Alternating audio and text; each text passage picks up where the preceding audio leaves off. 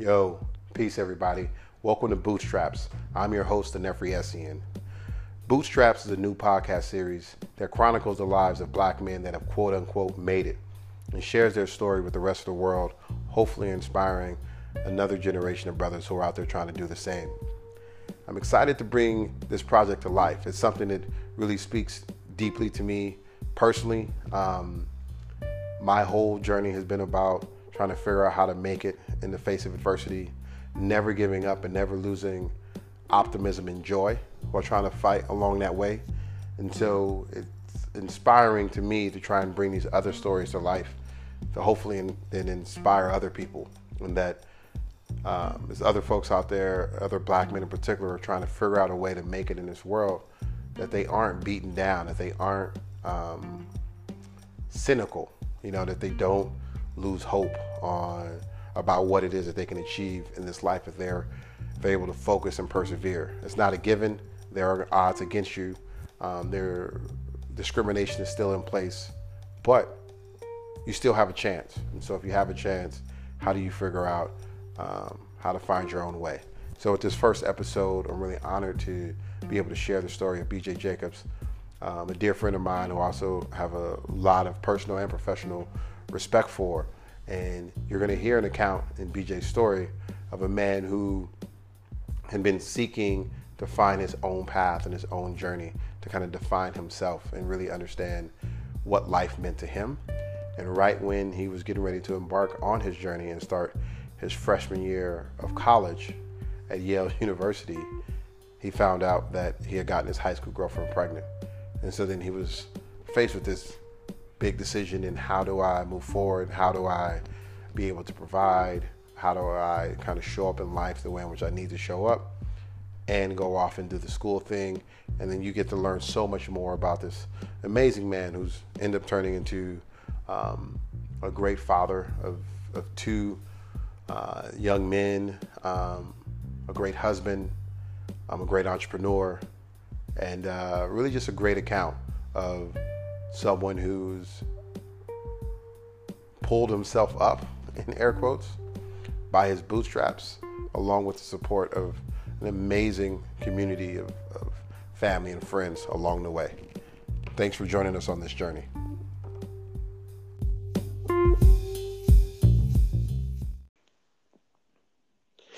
Yo, so what's good, man? How, how you doing, BJ? I'm doing well, Neff. Good to talk to you, man. Yeah, brother. Yeah, it's good to uh, have you on here. So, yo, why don't you um, tell everybody like what your name is and what it is that you do? Sure. My name is uh, BJ Jacobs. I go by BJ, full name William Jacobs is the government. I uh, run a small private investment firm uh, looking to acquire business and, and ultimately operate it as CEO. Um, yeah, so yeah, so entrepreneurial in nature. That's what's up. Have you you always had like an entrepreneurial streak in you, or is something that came about later on? You know, that's a good question. I I I think it always sort of resided in me. I think more as a rebellion against the idea that I was going to turn into my father, which is not a bad thing. You know, my, my dad had a long career at uh, you know in corporate America, and um, yeah, obviously, I had the beneficiary of of a lot of his success, but um, I just uh, didn't didn't like the idea of going to the same place, wearing the same thing every day for you know decades on end. So uh, my first job out of college, out of school, was pretty entrepreneurial. I, I was uh, basically a, a, financial advisor, meaning I had to build my own book of business um, and go out and knock on doors and talk to business owners, and that was the itch that that that started it all right there. Hustle, right? You know, what I mean, it's like yep. grinding. So, so if you take a step back, like this whole idea of being in corporate America for 40, 50 years, wearing the uniform, doing that whole thing that, uh, you know, it's not not necessarily the most inspiring. Like that didn't that didn't appeal to you. That wasn't like who you were. If you were, give give the people a sense of like, like who are you? What makes you you? Mm. Wow. Uh, I, I think it's, I'm someone who likes a good challenge, is how I would put it.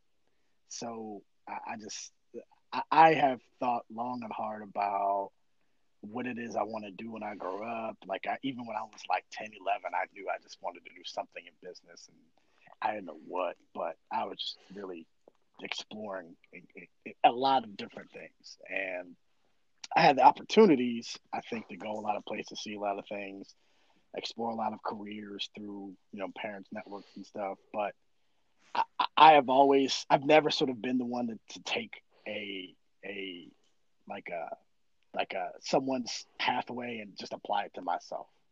Um, right. I, I always try to try to put my own spin on things. So if like if I see something that I want for life and there's a defined path there, it's like okay, well, is there another way to do it? I think that's just sort of how I am by nature. It's always liking a good challenge, even you know, in a lot of ways. So I think that just applies to school and career. I just never wanted to be someone who um, did what everyone else was doing. I'm right. just not sure where exactly that came from, but it's just that's just how I operate in a lot of spaces. Yeah. yeah. So you, I mean, you blaze your own trail. Have you, when when you were, you know, growing up, and I think we're similar in a sense. I've always thought about the long game, like mm-hmm. ever since I was a kid. Like I was always, you know, thinking about the the long game, and while I was thinking about the long game, I never really saw I saw careers where it's like, yeah, I have an intellect and the skill set to do those careers. Mm. But I never really saw them being a place that would be welcoming for me, like me bringing me like who I am as a person and where I come from. Did yeah. do you feel like that had anything to do with you? Like wanting to blaze your own trail? Well, I, I think it had more to do with I think my upbringing. So more background. My my I think my my parents were very much sort of. Um, my dad was in the military, so he like he he he was he he mm. basically grew up in Detroit, Michigan. Um, got a bunch of uncles that um, I never met. They died before I was born, and um, he saw a pathway to stability in just his own life. He was he, he's the kind of guy who did great school and everything like that, but wanted to get out of a situation that he didn't think was best for him. So he he and another one of his brothers both went to the to the to the armed services. One branch, one went to Marines. My dad went to uh, Air Force, and that sort of foundation has always stayed in the household in terms of like being mad strict, like having to find times and places to do everything, mm-hmm. how to mm-hmm. do things, how to think about things. So much so that for me growing up, I felt like I was constrained to like I have to do it his way or right. this way. And I think that's sort of the rebellious nature I was talking about. Like that's where that comes from. Is like, gee, I, I bet there's more than one way to skin a cat. Right. So let me just do that. Like be be as successful as you know I want to be, and perhaps in some ways as successful as my parents wanted me to be, but not follow those same like not feel like I have to follow a rule book. Right, right. Um, Give us free. Yeah, no, I get it. yeah, yeah, yeah, yeah, I mean, I, and, and that's not to say I don't appreciate like the, the the the struggles and the sacrifices that my folks made, but um, I sort of said I sort of always thought like the point, the reason why they did those things is so I would have the ability to do what I want to do, uh, which has never really been the case for people that look like us. Right. Um, so it seemed like a wasted opportunity to not take advantage of it. Yeah. When not, when when did you when did you find the ability to appreciate what your parents did? Like when you were in it at 13 and they were hella strict, like were you appreciating it then, or did you come to appreciate it later? I think I didn't appreciate it until I got out in the world of my own, right? And so so I I actually um, I had a, I had a started a family really young. Uh, I had my first my first child at 18, 19 years old, actually, um, while in school, and found myself in a spot where I had to start making adult choices, like maybe earlier than I I ever imagined I would, but and probably before I, I, I was really ready to do so fully, but had to make those choices um, for myself and for what I wanted my life to look like because um, there's another life dependent up, upon me, right? Like, right, right. Um, so I think that I, I, I I've always sort of felt like I had a responsibility to to something and someone, and and and and I didn't feel like if I wasn't making the choice, then who was? And if someone else is making the choice for me, then am I being responsible? Like, am I holding up my end of the bargain? Am I? That's like, what's my duty as you know a man to myself and the people who I'm supposed to be, you know, ultimately leading and guiding. Right. So, um, I don't know if that answers the question. Yeah, no. So it's like when you when you got some real responsibilities of your own, you realize like, all right, look, here's a here's a tangible situation. Like this isn't theoretical. This is real, and I need to find a way to provide. And you then came to appreciate kind of the structure and the, the way in which your parents went about raising you. That, that's what I heard. Am I playing that back right? Yeah, exactly, exactly. It's like, all right, so you're out there and you got to make decisions, and um, you don't have a framework, right? Initially, most I think most folks who either start a new job, whatever that new responsibility is, your first responsibility is the, is a quote unquote adult. Um, there, there often is not a playbook, and so you go back to the the people who influenced you, whether it's parents, teachers, whatever, yeah. and you try to take those those teachings. And sometimes they they resonate with you, sometimes they don't, right? Like sometimes yeah. it's just someone how how someone you know raised you or taught you just you don't necessarily you may not necessarily align directly with those values, but it's at least a starting point.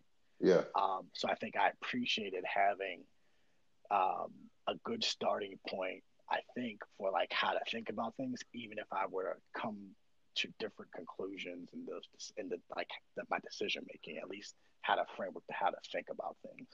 Yeah, no, I think I think there's I think there's a lot of wisdom in that, you know, and I think sometimes when we're younger, right, and we don't we don't know any better, um, we're like, you know, mom and dad, grandma, aunts, uncles, whoever it is, you know, just putting putting knowledge in ear and trying to share you know what they've learned through living in this world.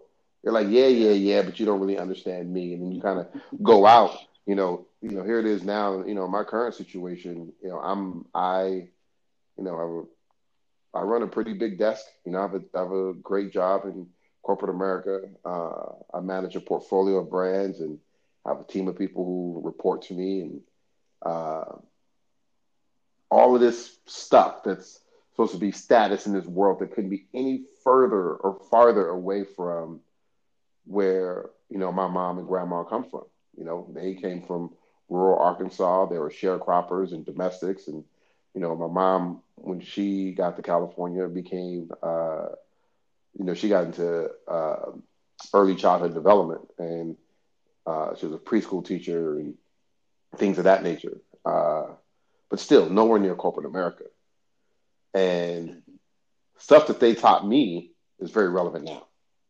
Like very relevant now. Like I'm sitting in situations at work, you know, sometimes I have 15, 20 people around the table and I'm trying to solve a problem and wisdom from my sharecropper grandmother.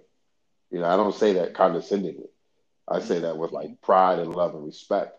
You know, with wisdom from this woman who at 17, 18, I was like, yeah, I love you and respect you. And I never spoke back or talked back to her. But I was like, yeah, I'm trying to go do this other thing that's so different, you know. And I thought I was going down this path that was so different. And the path may be different, but truth is truth and game is game. And so when yep. stuff gets real, it's funny how you can go back and draw on that wisdom of those who came before you. Yeah, exactly. Yep. Yeah. Yep. Agree. So let's pull it back because I want to I want to get people your stories. I know you played ball, right? So you played ball in high school and in college, and you just dropped this bomb a few minutes ago. So at 19, 18, 19, you had your first child. Like, talk me through that. Yeah, so I played football from the age of eight up and through college, and you, you wasn't no hitter though.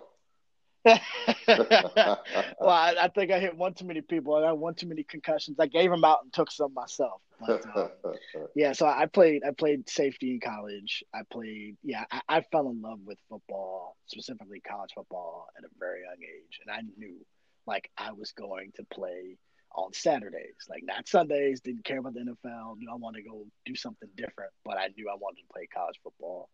And I think in high school, I made the decision like I'm going to play Division One. Like I'm going to do what it takes to play the big time college football. Yeah. Where did you play high school ball? Uh, I was a public school in uh, suburb of Washington D.C. in Montgomery County, Maryland.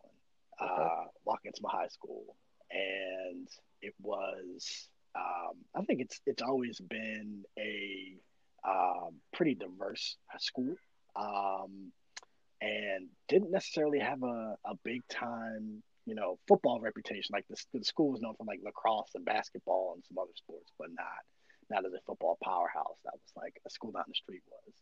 So like for me, I was like I wanted that challenge to go someplace, um, you know, b- b- go to a school where I could you know make a name for myself, but also you know have some relative success and ultimately make it to the next level. Um, so, and I wasn't necessarily the most athletically gifted. I was never that guy who, you know, I'm, I'm five ten, uh, you know, two hundred pounds uh, in high school. You know, not now gained a little forty pounds since then, but I was never that guy that like had the the measurables, like the metrics, to to stand out to coaches. So I was like, I have to turn myself into uh, a football, like an athlete who they want to bring to their campus. Um, so that meant for me, like standing out in the classroom, yeah. uh, being the guy who knew the playbook, showed some leadership skills, and it, it was a lot of hard work to get the measurables up to, to, to par. Um, so did that, was actually successful at that, and senior year, uh, yeah, man, I, I, had a girlfriend and and pu- pulled the brakes off a little bit too soon in terms of focus, and yeah. you know, uh, it ended up with uh, a beautiful boy who's now now a 19 year old man. Wow. And um, found out two days before I was supposed to report to to to camp to fall camp uh, my freshman year. So, wow. you know, about to literally about to take the step to you know an early life dream to play college football, um, and then find out, boom, life is like like major life event. So that was a pretty pretty tough time. I think at the time it was transformative. Yeah, and um, where, where were you reporting to fall camp? Uh, I went to Yale University, so uh, it, it's it's not not the biggest uh, in terms of Division One, but it's you know FCS level, and got to play in I'm a big history history buff too, so I got to play in one of the most historic stadiums, you know, every Saturday um, in, in, the Ivy League, which to me, I'm just like, man, that's a dream, right? I, uh, yeah, I think that's a I think that's a huge deal though. They're like, if you think about for context, right? Like, yeah, you're a football player, and you probably could have gone to other schools, you know, given that you got your measurables up to a particular place, but the thing that I find interesting that a lot, especially young black boys, you know, we just lose sight of this because we're so enamored by, you know, pro athletes and some of the other stuff that's you know lacking um, due to due to systemic oppression in our community. We're like NBA, NFL, or bust, and I thought it's pretty insightful that you were able to use your abilities and your gifts to end up at Yale and go to school, right? Like that's an interesting twist where a lot of people lose sight of. They're like they try to go to, you know, Michigan or they try to go to USC or they try to go to Alabama. And if they don't get that offer, then they're just like, you know, SOL, they go to some small division two school in the middle of nowhere. You know, it's just like it's just NFL or bust. It's like, well, if the NFL was never your dream, I think it's pretty brilliant that you use your abilities and your love of football to land you in one of the best universities on the planet. I, appreciate that. I, I don't know if it was as planned as as you make it out to be, but it did work out quite well. No, I think I think the way I thought about it was I had family members, uh, like cousins and stuff, who were much better athletes, knew they were going pro, and inevitably something happened, like injury struck, right, and they weren't prepared for life after that, right? And you hear story after story of that. Everyone's heard of those stories. No one thinks it's going to happen to them. Me, I'm looking at myself as someone who didn't, who wasn't as athletically gifted as them, and knew that there's life after football at some point. I just didn't want it to be, you know, before college.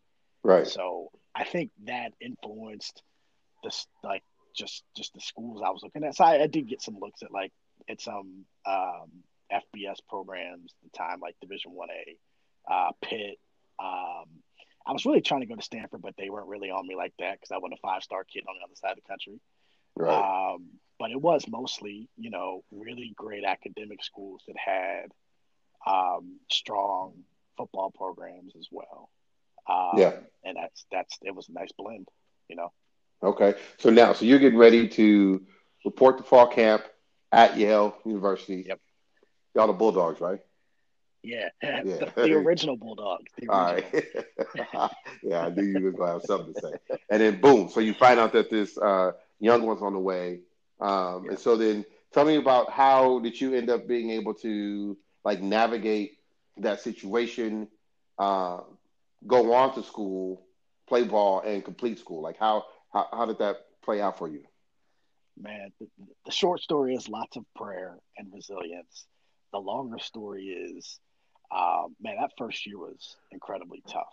Uh, I think going to a going to everyone has a um, when you when you level up in life and and and go to the next level, whether it's school, whether it's professional, whether it's something, whatever it is, athletically, there's the, always that. Well, not always. In most, in many cases, there is an adjustment period of like, hey, you know, I'm, I'm not, you know, as as hot stuff as I thought I was, right? Like everyone around you is just as gifted or talented um, in that thing that you're doing as you, if not better. And to come to go into a place like Yale at the time was like number one school in the world and all these rankings. I'm like, man, I'm I'm here at this place, and coming from public school, I'm not, I don't have the same tools that some of these other kids have to be successful here. I'll layer that on top of, I'm now, you know, going through, uh, you know, just thinking about being a parent, right? Like, like I'm, I'm in my first two semesters of school of, of college, and I've got a pregnant girlfriend at home, and I can't do anything about it. Not putting food on the table. Like, did I make the right decision? What am I even doing here? And not able to focus fully on being successful in square one, which is school, right? That should have been this the, the, the focus. Just not not not able, not even emotionally in a place where I could be successful. So for me, it was getting a gang of brothers who just could could could hold me, help me stand tall, right? And it's right. funny because um, the same guys who I met in my incoming class who who, who played ball with me, five brothers, right? Uh, right. All econ majors, and we still talk to this day. Right. Like we were on the phone last night, chopping it up, talking about. We've talked. We've gone through so many life events, um, both positive and negative together.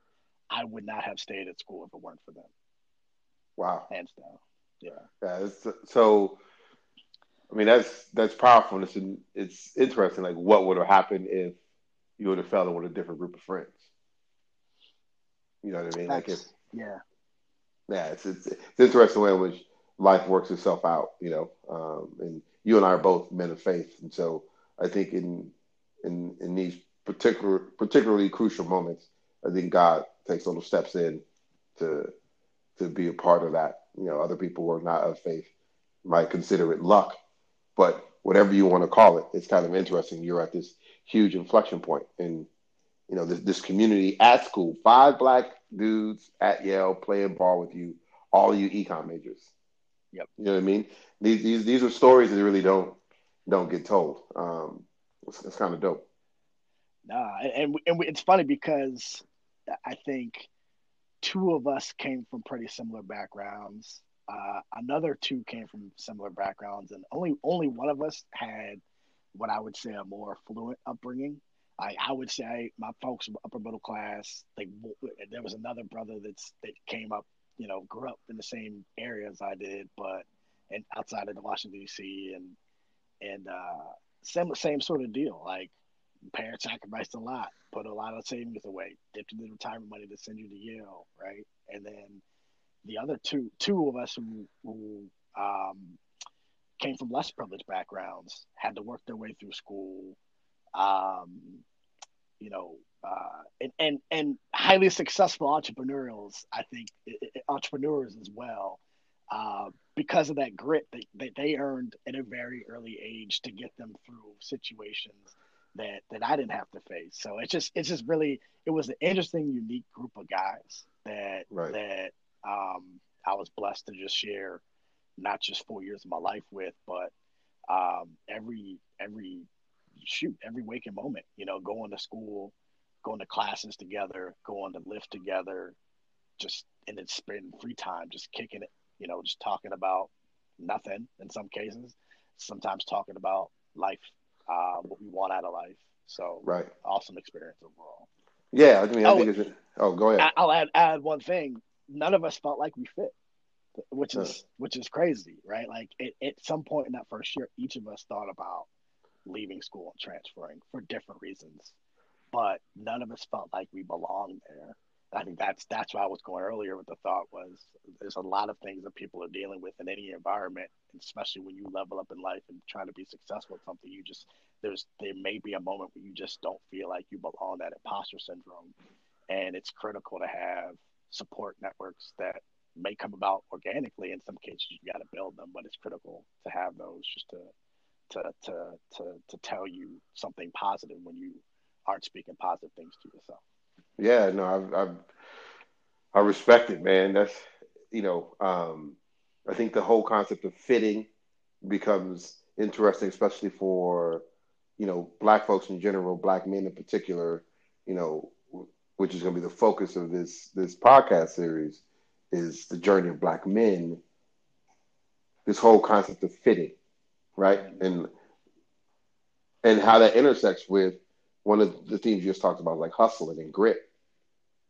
Yep. I think that oftentimes, you know, not all black people are raised in the hood, but disproportionately, we are. And and if we're not raised directly in the hood, we got kinfolk who are raised in the hood. And there's this like celebration of the hustler. And I don't even look down on the hustle. Like I get why they hustle. And the thing that I just wish more young brothers knew is the legal game is the same thing. It's mm-hmm. the same behaviors and traits. It's just which side of the law are you going to apply your skills and your grit? Yeah. Right. Yep. Because cats who are starting business and are trying to climb the corporate ladder or whatever it may be, whatever it is, like you know, I've Have buddies who are who are musicians and artists.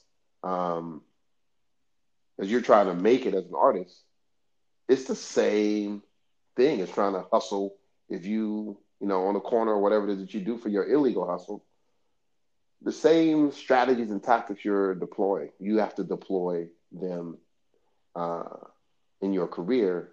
It's just what tools are you going to use, right? Are you going to use your intellect? Are you going to use a network of friends and professional associates? Or are you going to use a network of drug distributors or whatever it may be, whatever your hustle may be. So it's it's, it's, it's I think it's the same behaviors and skill set, just operating with different tools on different sides of the law. I, I couldn't agree more. I was sitting in my office the other day, just yesterday, just thinking about how how much effort I'm putting into trying to put together a, deal in, in terms of trying to acquire business, and there is no right answer. And I think that's such a disservice for people to think that, okay, if you do well in life, if you do these things, you go to these schools, you will have this life, and that is the right answer. When in reality, mo- many people look up after doing those things and, and ask themselves, what did I do this for? I'm not, I'm not as happy as I thought I would be. I followed right. this pathway, and now what do I do?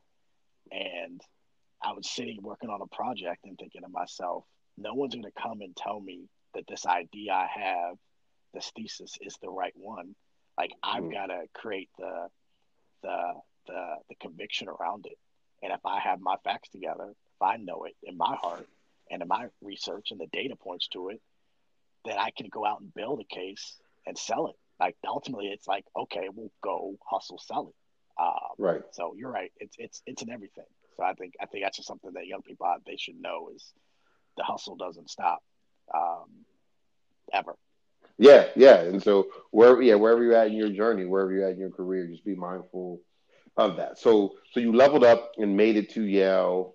You got up the curve academically, athletically. You know, you played there, and so now you graduate, and you're, you know, you have a pretty prestigious diploma um, to kind of take with you. You have a world class education to take with you, and so then talk to us a little bit about what you did after Yale. Like, what were what were your first steps professionally? Yeah, I, I, so I spent a lot of time, I think, chasing pathways that people expect you to, to chase, even though it was a half half-hearted effort. Uh, again, you know, part of me wanted to just fit in and say, "Oh, I applied to this consulting firm and this investment bank," even though none of it really resonated with me. So obviously, didn't turn out to be successful in those endeavors. But what I ended up doing first job was going in business with one of my closest friends from school, one of my teammates, one of my brothers, and um, we we started our own investment practice. Uh, literally coming back to the DC area, and we felt you know a certain kind of way that, and in a good way, about the fact that our parents sacrificed so much for us to go to school where we went to school, and dipped into their retirement savings to help pay for school. So we didn't have an outsized. Um, we still had loans, right? But um, we, we felt like it, it was a, a sacrifice that they didn't necessarily have to make. A lot of people don't have the, the resources to make it. We, we felt strongly that our community needed, um, you know, better financial tools and resources. Um, so we were going to go back and work with uh, Black professionals um, and, and getting their retirement savings together getting their retirement accounts together for their teams, for their people, for their workers. Um, so that was our focus of our practice. We went to uh, the blackest county and the richest black county in the world, Prince George's County, and literally knocked on doors of doctors' offices, dentist offices, um, people that we just grew up with in church, and um, you know our day-to-day lives, neighbors and such, um, and built a built a book of business in, in about two and a half years. Uh, okay, so what what did you learn? What did you learn from building that book of business in that way too? You know, the biggest takeaway is sales. Um, I, I, thought it was more of an analytical role. I thought I was going to be, you know, managing portfolios and looking at the markets and looking at individual securities and having, you know, lunch meetings with um, financial professionals. Most of the day was going out and building trust with someone who had a precious resource that was earmarked for bills, rent, and then potentially, you know, you know, their children and, in retirement and getting them to trust you with, you know, something that was very precious to them and meant a lot to them and the people behind them. Um, so we're 20, 21, 22 years old with no gray hair, talking to people who have been successful in their lives saying, um, hey, we have the time, energy, and intellect to to to to better your your your your retirement. um, but thinking back on it, it's like, wow, that takes some gall to go and do that. But yeah, um, yeah, take some game too, right? Like you got to be able to use use your mouthpiece to do that, bro. It, it does, right? It, it really does. I mean, we're we're walking around in suits and ties thinking we're we're hot stuff for 22, but um, yeah, man. I mean, it, it does. It really does take. Um, you learn how to sell yourself really quickly and really early on in a career. And I, I couldn't be happier that that was my first job um, because it just comes naturally. Picking up the phone and calling somebody. I've always been someone I'd rather just pick up the phone and call than text or send an email because um, right. I just feel like I'm more effective in person. Right, right. I dig it. I dig it. All right. So then you you you do this business you have with your man's for a minute, and then I know at some point, you know, you make your way out west. I think that is. So why don't, why don't you walk people through kind of the journey, you know, that took from getting you out of DC, coming out west, yeah. trying to find yourself. Sure, yeah, yeah. So, uh, built this book of business, spent about two and a half years in it. Realized it was only sales. Like, saw the long game to it, and saw the people who were most successful as financial representatives weren't actually that smart managing money. They just could sell, and they would routinely lose their clients' money. but mm. they, their clients would still come back, and it just what didn't resonate as a, a long term career path for me. And knew the the the, the type of success, uh, the path to success there was not not easy. Uh, but more importantly, didn't necessarily I, I wouldn't be able to add more to the skill set beyond just being able to sell. Um, so um, in that time when we're building that in that first gig, my, my dad passed, and mm. uh, two months later, I had a month later, uh, a very close family friend who worked with my dad um, at IBM passed away. Uh, maybe it was in like a week, a week or two weeks time, and then two months later, my uncle, who had a similar path to my father, just you know had to get out of Detroit, went to the armed forces, had a great career, lived a good life in Los Angeles. He passed, so I'm dealing with three black men who died within the same six month span, not even. Um, mm. As I'm just starting my career, and people who I looked up to um, and highly respected and loved. Um, and I went out to my uncle's funeral. Um, and I just I just knew that um, I had to start making some moves. Like I just felt uneasy. It wasn't like it wasn't gonna come to me. I think I went out to that funeral and I have, have, my cousin out there. I was hanging out with her and I'm like, man, this is the most fun I've ever had at a funeral before. And something clicked in me uh, on the flight back. Like I've got to start making decisions and creating the opportunity for myself. And if that means I want to move out and live on the west, coast and learn something new, like I want to figure out how to do it. Like I just want to move. I just want to live in California and try something different. I just needed something. Yep.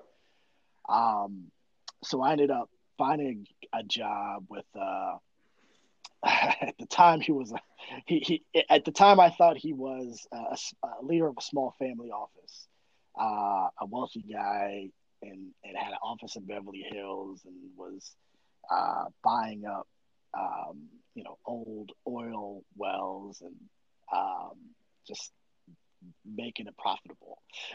Uh, the reality is, um, this guy had uh, done a lot of shady stuff, but I didn't learn that until after working for him. But I got a job as um, basically lead leader of research and development for this small family office that worked in natural resources, and had to learn a whole lot about um, the, the oil and gas industry in a very short period of time. So that that was attractive to me, just to learn something different, like learn something tangible, get in it, get in any industry outside of financial services, and just learn from scratch. Um, so I did it, took a job, quit my job, and left and went to California. Uh, lived in, in South LA for a little under a year, and um, just uh, away we went, like trying to make a trying to make a new path in, in Los Angeles. Right. Okay. And then, uh, what what do you think you benefit from? Because there seems like there's this theme of like openness, right? Like open to new experience. You you don't let your fears hold you back. Like you're uncomfortable in undergrad, but so what? And you found a way to navigate through it instead of quitting. You know, you're uncomfortable in this new sales role right out of school, but you find a way to try and talk, you know, well established, pretty well off people to give you your money to manage. Then you go through, you know, this this intense period with, you know, uh, three black men who are really big in your life passing away. You come out and you you you get the sense that California is where you need to be and it's an opportunity for you and you hop and you move out into that ambiguous situation. Like mm-hmm. what what is it about uh ambiguous? What is it about you that allows you to navigate ambiguous situations? And what do you think is the benefit of throwing yourself into ambiguous situations? Mm, I think it's just the, the idea of a challenge, the, the idea of I, I get excited. Part of me gets excited by the unknown and having to solve a problem and create stability out of seeming seeming chaos. but another part of me really likes stability. Like I don't, as I've grown up, I, I think as I've gotten older, I like to know where I'm going to be at any one point in time, and I, I don't like change, but I, I, I, I think I think what's exciting, especially in your 20s, is this idea that you have so much time in front of you to create a successful career and it doesn't necessarily have to look like what other people are doing. Um, and for me um, I, you know I, was never the kind of person who was like going to go to new york and live in the big city i wanted to to to have sunshine and and um, see see the stars, I guess, or um, like be some water and some palm trees and relax. Like I'm very very relaxed by nature. Not now I wouldn't consider myself as an A A type personality necessarily, but um, I enjoy the idea that you can be successful and be relaxed and laid back, and um, you know create your own path in a place where that's accepted I think that's maybe a difference between um, maybe it's just sort of the personalities on the coast, right? I, I think there's just sort of a, uh, especially in DC where it's um, you know a lot of lobbyists and lawyers and um, you know very high, high, policy and regulatory you know um, sort of environment, and it's just a different atmosphere uh, right. uh, in LA, and I think that that's what was exciting that like, hey, you can do these new things, and these people are starting this new studio.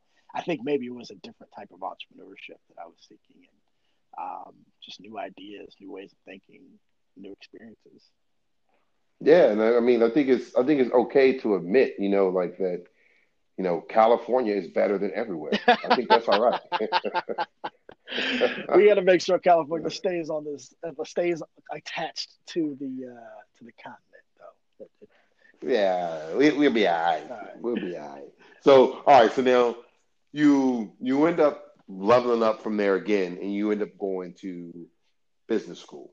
Yeah. So, whole new challenge. Tell me, tell me about that whole decision making process and like to to pursue it, and then what was it like? The work you have to put in to get there. Yep. Um, talk, talk us through that. Yeah, so I, I, think while I was in undergrad, I knew that folks who were who had certain levels of, of roles went to uh, they got a terminal degree, right? Whether it's a PhD, MBA, something. And I knew that business school was along the path for me. I just didn't know when. Um, and I, I, took a very non-traditional career route, I would say, in, in many cases, and like going out to LA and doing this thing. And um, I decided that I needed to try to pull together some structured story to tell as to why I was going to go to business school.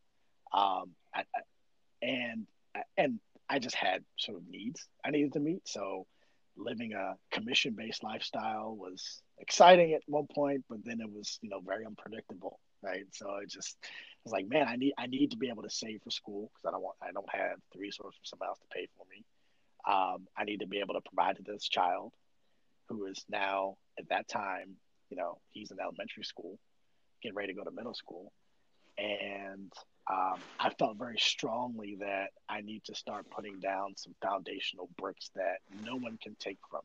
Right? If I go from sales role to sales role, yeah, I can sort of sell um, different things, or I may gain a base of knowledge, but um, it, you know, um, an MBA from the right school, nobody can take from you, and you can always land someplace for, in my mind, you know, six figures was the big number for me, right? Right. Um, so I decided to come back to DC area where my family was. Um, my, you know, my, my, my, my mom and sister and um, handful of friends, obviously, and um, was able to uh, land a, a job at the time in the middle of the Great Recession, working at um, a large multinational law firm um, that was struggling with their clients, trying to figure out how do we be profitable? how do we right. how do I talk to our clients? How do we manage this situation? So um, I knew that it, it, was entrepreneurial in a way. It was still something that was very different. It wasn't a traditional pathway, but it was something that was more secure, more stable, I was needed. I brought some expertise to the table, some of good exchange of value, I think, and and um, they they ultimately wanted me to succeed in in preparing myself for um, you know a, a business uh, you know a foundational business education. Um, so I decided to move right. back to the scene. Did that. Did that for about three years. Um, got into Michigan in 2011. Michigan Ross. Go blue. Go blue. Um, literally got the call that I was accepted on um, March 15th, uh, 2011.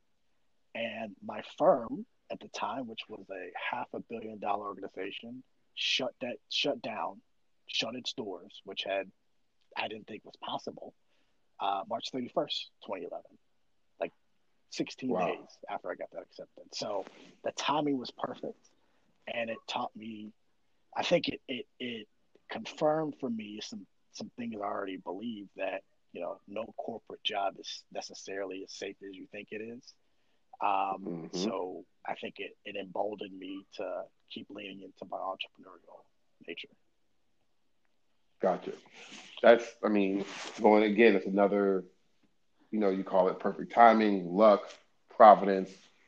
Don't know what it is, and, and um, you know, but there's it's interesting way in which things just work themselves out, these inflection points, you know, in one's life, you know, how they how they appear, and it's like, you know, what the, what's the old saying, like preparation, or or excuse me, luck is when preparation meets opportunity, mm-hmm. right? If you're sitting there twiddling your thumbs, you know, then the law firm goes out of business, a half a billion dollar law firm goes out of business, you can't then like, oh, I'm going to prepare to go to business no. school. Yeah. You had been preparing to go to business school, like everything kind of stacked up the way it did. So now, so you, you you go through the business school thing, you know, you get that, you know, top notch education at Michigan Ross. Like, walk me through how you go from Michigan Ross to running your own private equity fund? Yeah. So I think in my essays, there was evidence in my essays from business school. I remember thinking about um, a career in private equity, not even exactly knowing what that meant at the time, but knowing that um, I was entrepreneurial in nature. I didn't necessarily have a great startup idea. I didn't necessarily see myself as the most creative person in the world. Um, but I knew that ownership um, to me was very, very important. Um, knew that I wanted to own something. I knew that equity ownership basically um, you call the shots. Um, and I think maybe that experience at the law firm told me that too. I just saw things that I didn't like and felt like I could have changed things if, if I had a, a stake in in decision making. Um, ultimately, recruited while at while at Michigan. Um, at the time, I was thinking, you know, maybe I would pivot to corporate finance, and you know, go work at again, sort of the, t- the tension between entrepreneurial and wanting stability I was thinking maybe I'd go into a traditional pathway for a business education, which is uh, investment banking, consulting, or go to Fortune 500 company and work in finance. And um, did an internship at uh, Dow Chemical. Loved the summer. It felt so familiar. Um, it felt like, um, you know, my my dad's role. Great, great town, great great company, great people, um, lots of stability, ability to move and live internationally within the company. It, it, I think maybe it even scared me a little bit, but it just didn't feel right. I remember coming home after that summer, expecting to go back to Dow, committing to go back to Dow, accepting the offer. And so that's what I was planning to be. Um, and two weeks before I was supposed to go up to Midland, Michigan, where where Dow's headquarters, um, I I ended up telling my sponsor at the time, um, another black man who had basically his his, his sights set on being the CFO. Um, he was the global finance director for the large division at, at Dow Chemical at the time, and he looked out for me, and I had to admit to him that it just didn't feel right. I couldn't have come. Right. Um, right. I had a son and and couldn't couldn't upset him. But really, I just didn't feel right. Didn't feel like the right decision for my career. And so I went back into the legal um, services world. Uh, my old boss from my previous employer had recently got a, a, a new opportunity and was building a team and wanted me to to help be his right hand and and building a brand new team and did that with him for about a year at one firm and we went to a new firm um, and did that all over again so I, I really got to go back into an industry where I was very comfortable knew knew the ins and outs but but at a different level where I could actually have a hand in decision making and and building a team from scratch which I think was an awesome experience just in management like just for the first time manager um, yeah. And loved it, enjoyed it, had a great team to work with. Uh, but again, got a little bit, um, I would say I got a, a, a little bit uncomfortable with, again, the trajectory and what that meant for the long run of my career. I felt like, you know, it's great to have this this level of autonomy. It's great to have this this the ability to to to do the types of work I like to do. Um, but ultimately, where's the ownership? Like, where's the equity? And my efforts do they align with with with my with my interest? And right, um, I'll never forget this. I was I was at my former business partner, buddy, one of my best friends. I was at his birthday party, and um, it was a pretty big birthday, thirty fifth birthday, and um, I got a call on a Saturday night at like eight o'clock um, from a, a partner of the firm asking for some work. And I said, well, you know, I've done X, Y, and Z. I've handed, you know, the project off to one of my analysts and assured him that the the project would be done on time. And I got a response that he like very snarky and wasn't happy, like as if I should be in the office working um, on his mm. on his project that didn't have a defined deadline instead of enjoying, you know, one of my loved ones' birthday birthdays, milestone birthdays. Um, and that for me just flipped right. the switch. It was like, if I can't, and again, this is a partner, this is an owner of the firm, and it just came back to that point about ownership for me. Like I need to be in a place where, right. if I'm making the sacrifice, it's for me. Like I, I, and it's fine if I have to work on a Saturday and miss a birthday party, miss whatever. It's not going to be for someone else's whims. It's going to be because I made that decision. It's ultimately going to benefit the people who I love. Um, and ultimately set mm-hmm. on a path to, to figure out how to do that. So my wife and I sat down. We were thinking about the time, like she was making a transition from consulting. She didn't know what she wanted to do after that. We thought about a couple different business ideas and starting something, and we didn't see eye to eye on that. And I said, well, why don't we just go buy something and see if we can run it better than the previous owners? And that sent me on a path to, to discovering the search fund community, which is a great community um, to allow folks to do that, so to allow young, right. ambitious managers to go out and acquire business for themselves and create value. See, yeah, so interesting, like montage that we just like walk through, right? Like it, is, it starts with like having a code and knowing when those moments are, right? So you had going back to Dow, you had this mentor who kind of helped steward you through. You could have had a very lush, comfortable, stable direct deposit career, you know, working with Dow with almost limitless upside uh, from a promotion and earning standpoint. But then it really didn't fit your coach. You wanted to be near your son, and that wasn't really the, the way you wanted stability. You want stability, but not through going and sitting at the same job in the same, you know, uniform, the way you called it at the beginning of this conversation every day. So you made this move, you go back to DC, and you you're having a say in, in more of a say in your career, but you're still not ultimately an owner. And one of the things that I find interesting, I think one of the ways in which um, careers get stunted for black men is in the gray space, right? It's in these situations where you're out at a barbecue. Like anyone who works you know, whether it's consulting, banking, law, like you have partners who are demanding and they ask for things that um, at unreasonable hours and you have to work on weekends or late nights. People have to get up and leave from dates on a regular basis. But it's it's something it's something different when it's like a uh, undefined timeline, like you said. Like the project, the issue that he was trying to resolve, there wasn't a timeline. It wasn't needed urgently. It wasn't like trial was Monday morning and I needed this thing for trial. It wasn't uh, a situation where the project was in a bad place. You had gotten into a great place and passed it off to an analyst. It was just a, I want you to stand on your left foot. You know what I mean? Like like that coming to America moment. Bark like a dog, a big dog. You know what I mean? Yeah. It's like no, you laugh about so, it. That's exactly right. Yeah, it just felt like he wanted to. In, in many cases, it seemed to me as though he felt like he had worked so hard and didn't have the ability to to make puppets dance except for in those moments. So it was like, let me just let me just power flex on this dude.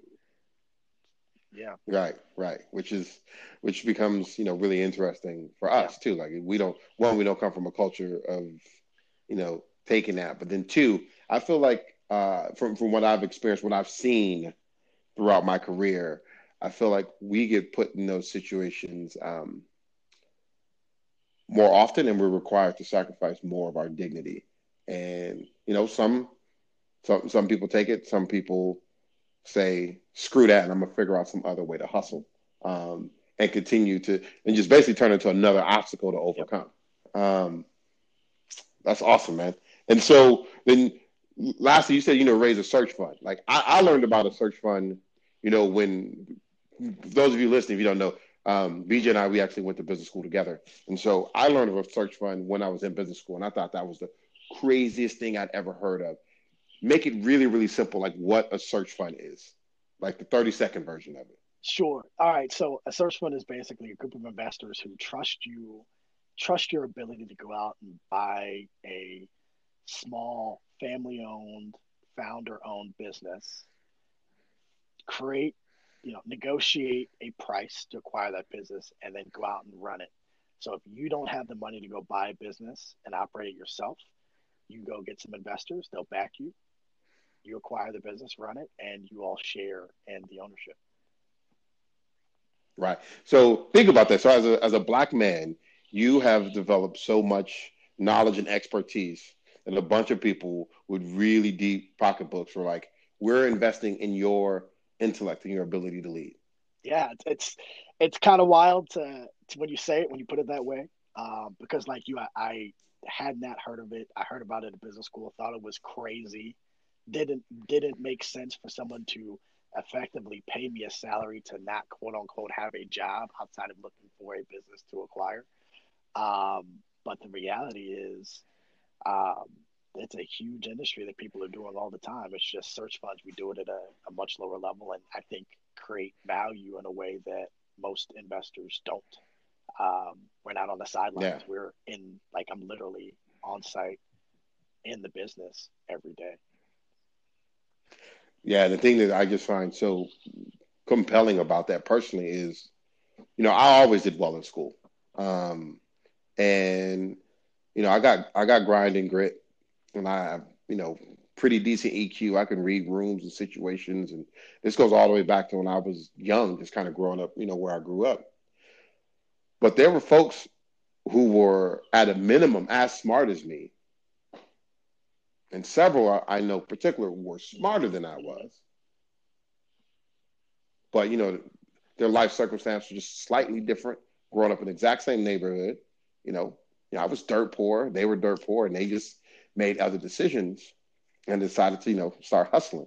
Now, what I think about is if those individuals would have had the slightly different circumstances where they could have gone and invested themselves and just learned and educated themselves and played the long game, and then be in a situation where you take somebody who can take a hundred dollars and within a couple weeks turn that hundred dollars into, into 10 G's I've literally seen that done before.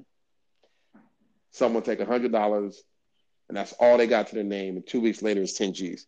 Imagine if you gave that person the search fund. what they could do with that intellect Yep. um, and hustle and grit.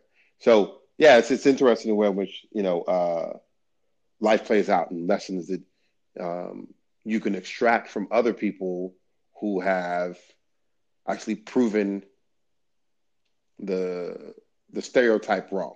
Like you as a black man blazing your own trail is not the only way you can make it is to become some step and fetch it and you know sit in somebody's office. Like you've kind of used these situations to move your career where you wanted to move it to. Um, and so now I wanted to I want to flow into um, the last few questions. This is how I'm going to wrap up every single one of these episodes, just for people to get some perspective from really accomplished brothers who have you know had their own unique journey. So I have, I have four questions for you.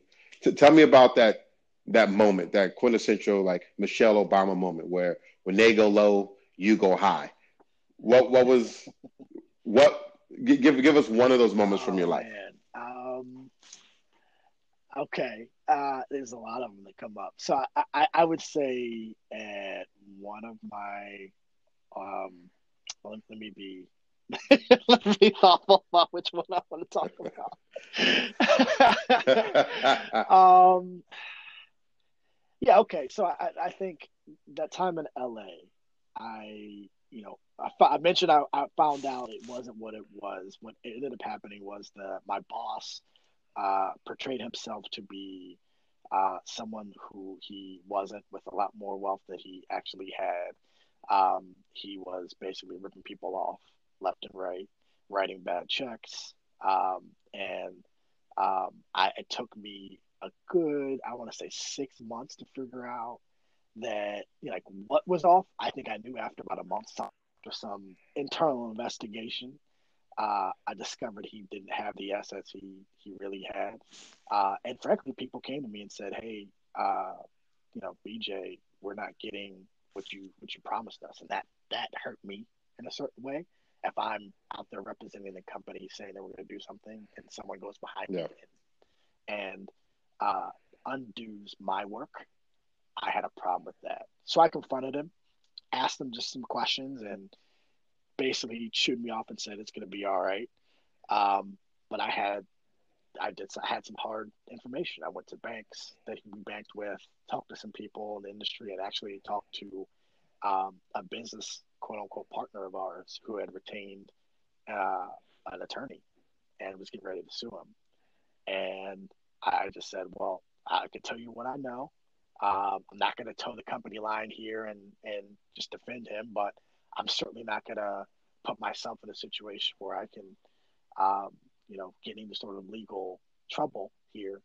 So I decided that I was going to separate myself.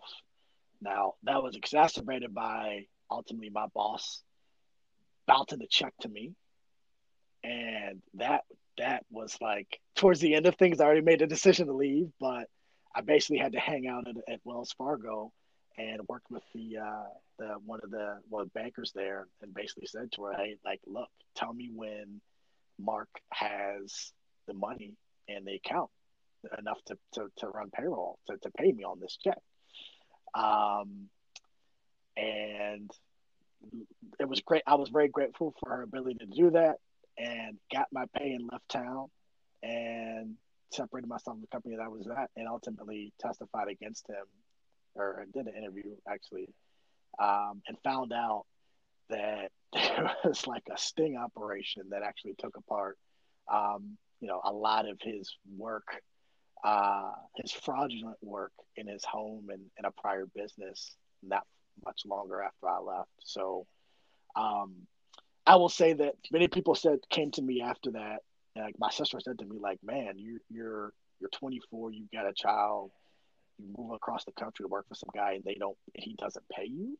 Like it took a lot of restraint for you to not go up in his office with a bat." I'm like, "Yeah, you know, I thought about a lot of things, um, but you know, I knew like I just had to protect myself. So I, I, I, I like I said, I just I had to had to make sure I had all the resources I could have gotten from the situation left, and had a well, I will say I, I, had an awesome story to tell. Yep. Um, in any interview, especially in business school, about my first lesson in professional ethics, because that was that was a tough one. Yeah, yeah. So have have a code, right, and play the long game because you know we always want to like, you know, culturally, and I get exactly why. You know, we always want to put paws on somebody, and you know, I'm not saying that that's never appropriate, but in a lot of instances, you know, all that's going to do is end up with you now in the legal system, and you you sat there and you used your brain, and uh, you thought through a different dynamic. All right, what's what's your definition of um, success? Um, your specific definition of success? Having the time to do the things that I want to do when I want to do it.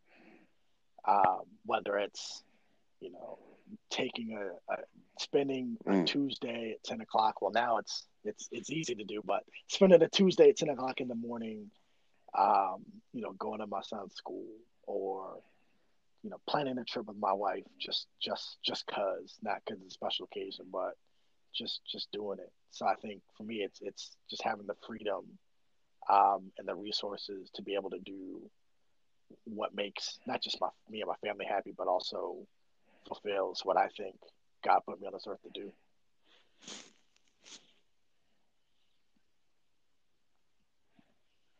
Right, right. Uh, Describe your journey in one word. Yeah, yeah. Hmm.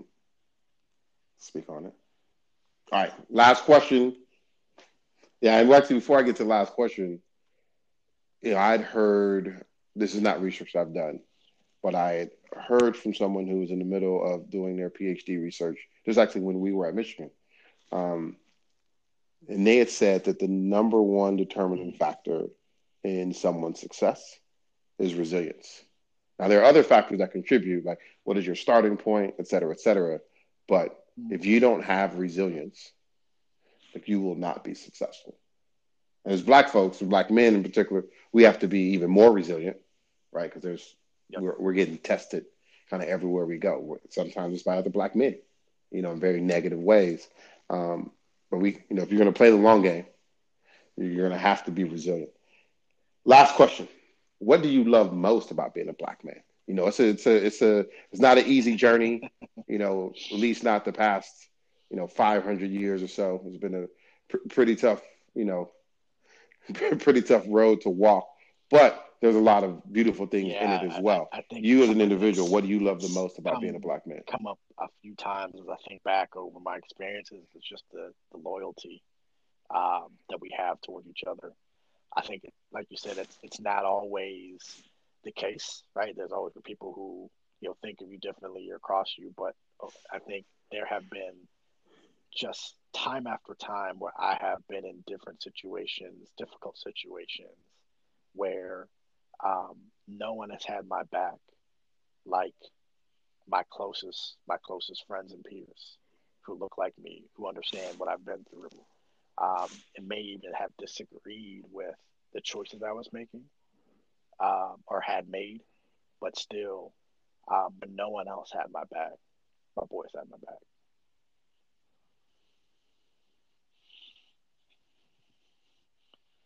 That's what's up.